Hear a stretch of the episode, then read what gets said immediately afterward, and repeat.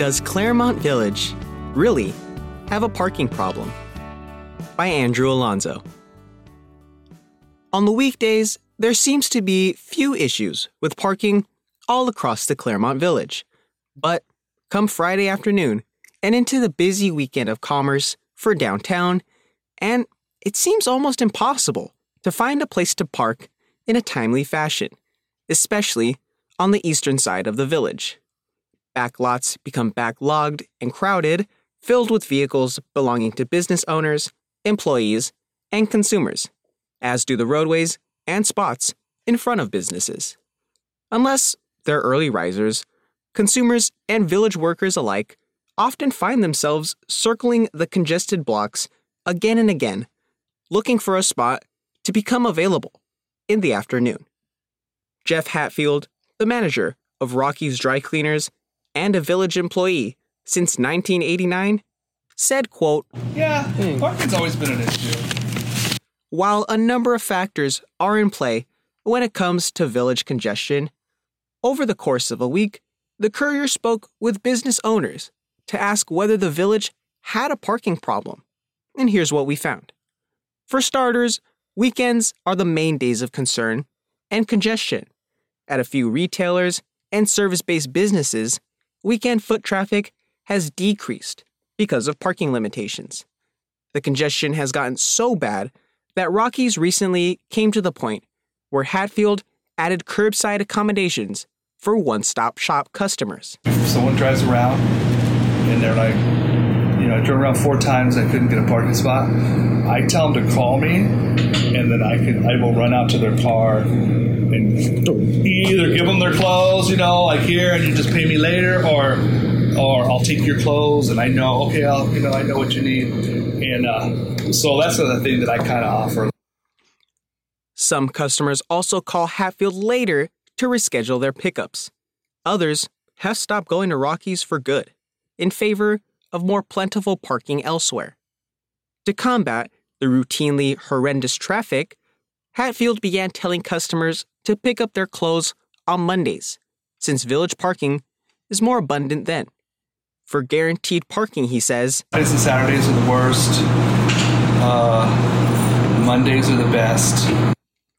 Armand Ariane, owner of Xerxes for 28 years, shared his two cents, saying he notices two types of traffic in the village. There are typical diners who do not mind spending extra time looking for a spot, since they usually stay a bit longer during a visit. Then there are the short stoppers, those who quickly stop by the village to take care of simple shopping and tasks. Ariane thinks short stoppers are getting the short end of the parking stick. So you don't want to park and walk three blocks because you just want to pick up, uh, you know, your shoes from the cobbler, right? You want to be able to walk, you know, not more than a block, pick up your shoes from the cobbler and then leave. That's different than when you're walking for a, a restaurant, mm-hmm. you know? A few blocks down Yale Avenue, Amelie boutique owner Brian Ofstedal echoed Hatfield and Ariane. Although he's been in the village for the last seven and a half years, Ofstedal said village parking limitations have been a cause for concern even before his business's opening. The issue now is that uh, the age old problem of no parking and congestion not only has it continued, but now it's gotten worse. Parklet impact. Today, Ofstedal thinks retailers are facing a new type of parking problem parklets. On April 26, 2022, the City Council approved for the fourth time the extension of the Claremont Alfresco outdoor dining program until February 2023. The program was originally authorized in 2020 in response to indoor dining being shuttered. Here's what Ofstedal said. When the pandemic hit, we understood the restaurants were being hit the worst. No indoor dining, so they were severely restricted. Um, the business owners were all for you know, doing the emergency parklets. It made sense mm-hmm. and it kept them afloat. Perfect. The problem now is the goalpost has kind of kept being moved. Currently, four restaurants in the Claremont Village have parklets Viva Madrid, Pizza and Such, Aruffo's, and House of Pong. The parklets have garnered support from residents and restaurant owners alike, but have retailers concerned they impact parking, especially at peak times. Part of the problem for me is that I'm two doors from Aruffo's. I'm also a couple doors down from, um, well, you know, half a block down from um, Pizza and such. And so, right here, there's, there's been a, a lot of parking taken away. And at the city council, they also said that if we make it permanent, that means by law, they have to open it up to every other restaurant. And they can't say no because then it's, you know, they can't say yes to Aruffo's and no to Heroes or Espiau's. And so we could have parklets all up and down the entire boulevard if this gets approved. And if that's the case, every retail will be gone. Not wanting to be made a villain for his opinion, Ofstedal made clear that It's about fair business. for all types of businesses, I just want to go back to what was in place prior to COVID because that's what I signed up for. You know, you can't change the game, and I want the city council to realize that, you know, you're you are changing the game by limiting accessibility and convenience because retail will fail if those things are not in place. Maggie Tam, a House of Pong server who spoke during the April 26th City Council meeting, defended the parklets and shared that the 16 parking spaces they take up amount to around 1% of all village parking. According to Tam, who spoke with the city manager's office, there are 1,445 parking spots throughout the village. Valerie Aruffo, co founder of Aruffo's on Yale, said her customers, of which there can be up to 1,800 on a busy weekend, don't often complain about parking.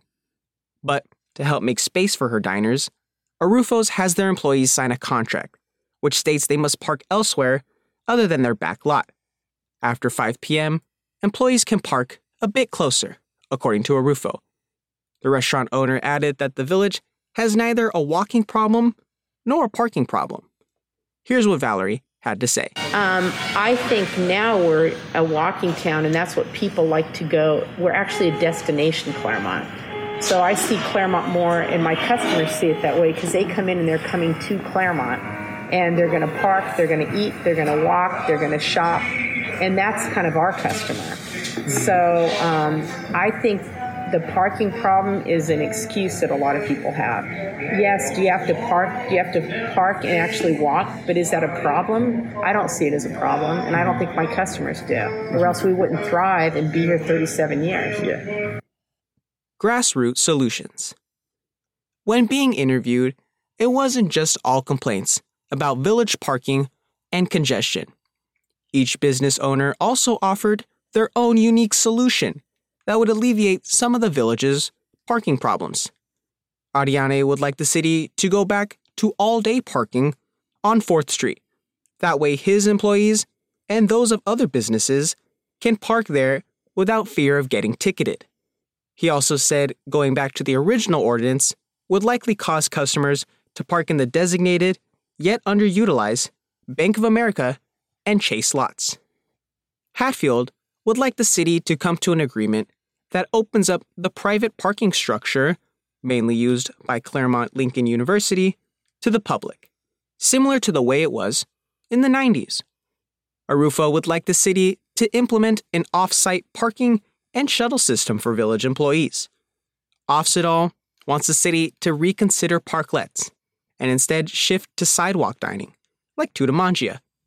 He also wants the city to decide whether they want to be a unique restaurant and hair salon town or a cultural landmark with diverse shops. The city to open their minds, realize that this is a cultural town and having businesses that are unique to Claremont that you can't find any, anywhere else, which is extremely true, um, is what makes Claremont Claremont. Ariane echoed similar words. Uh, what makes us, I believe, a village is that we are not just a food court. Mm-hmm. We are a village that has a cobbler, a tailor, cleaners, coffee shops, um, services, doctors, pharmacy, cheesecake, yeah. cheese. We have, have we have, we are not just a, a, a food court. And the problem, you know, I used to have shops and businesses in the in the malls. The problem with that is, um, you know, once you take those services out of a um, out of a village, you take the life out of it. It's wonderful to have restaurants. I love all our restaurants. I eat out at least three times a, a week. But I'm sure that there can be something worked out where we don't lose parking spaces for outside dining. Mm-hmm.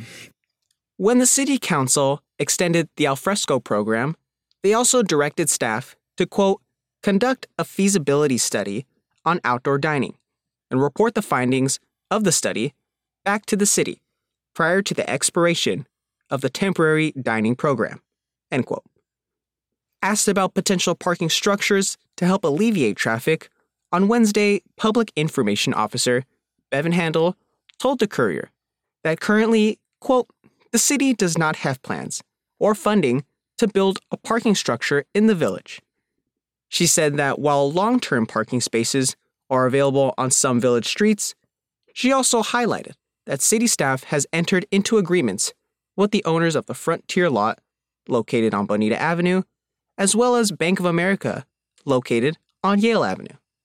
She said, quote, "The south side of the Frontier lot is leased by the city for all-day merchant parking, and the Bank of America parking lot is leased for public parking during non bank operating hours. The city is working with village merchants to encourage employees to park in long term spaces to free up short term parking near businesses.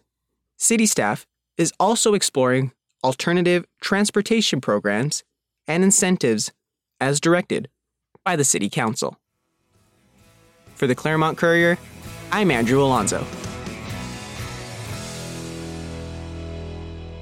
First Takes theme music was written by Mick Rhodes and Wyman Reese and performed by Mick Rhodes and the Hard Eight.